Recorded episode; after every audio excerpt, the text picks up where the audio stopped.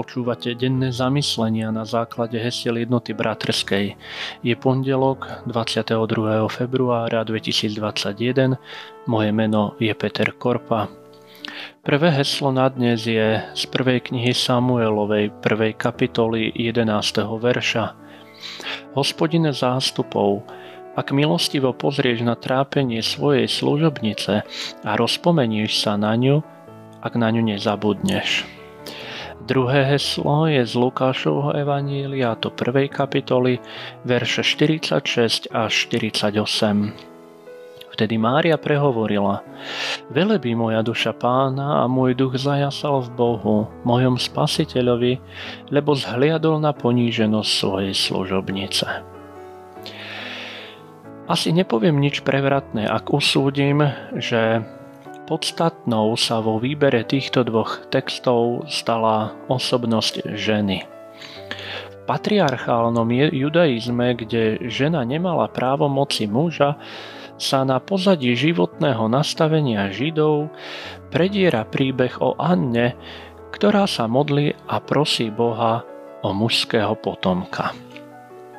Kým je ona trápená svojou sokyňou, jej manžel jej možno až necitlivo vyčíta, čo ti nepostačujem. Muž vidí trápenie svojej ženy, vidí jej túžbu po potomkovi a jediné, na čo sa zmôže, je to, že obráti pozornosť na seba. Je to však pochopiteľné, pretože nemal veľa možností, ako utíšiť Annin pláč. Lenže je to Anna, na ktorú hospodin zahliadol a započúval sa do modlitieb a prozieb. Ako iste vieme, požehnali ju. Podobne Mária, Ježišová matka, prežívala poníženie. Nie síce sokyňou, ale celým okolím, pretože k dieťaťu sa dostala skôr ako k manželstvu. Mária naopak chváli Boha, pretože sa veci okolo jej počatia vyjasnili a naučila sa nebrať ohľad na reči, ktoré sa jej okolím niesli.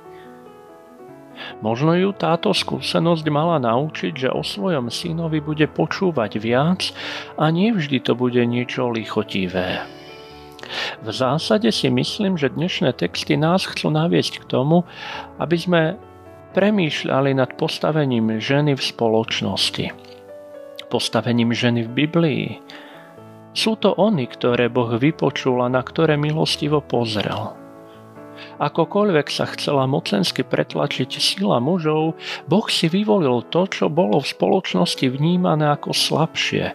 Vyvolil si ženu, ktorej nik nedal priestor, ktorú nik nepočúval. Ženy, ktorým sa smiali a opovrhovali nimi. Vyvolil si ich, aby dokázal, že je Bohom, ktorý počúva každého, ženy aj mužov. Obzvlášť má však záľubo milovať tých, ktorí sú neprávom odsunutí na okraj. Preto, milé ženy, nech je toto povzbudením pre vás, že nie je dôležité, čo si o vás kto hovorí, alebo kto na vás kladie akékoľvek nároky v očiach hospodinových nachádzate milosť. To vám nik nemôže vziať. Dobrotivý Bože, aj keď niekedy prehliadame, čo je dôležité, prehliadame túžby a sny našich žien, Ty predsa milostivo vzhliadaš na svoje služobnice a počuješ ich hlas. Tam, kde my muži zlíhávame, Ty pôsobíš svojou mocou.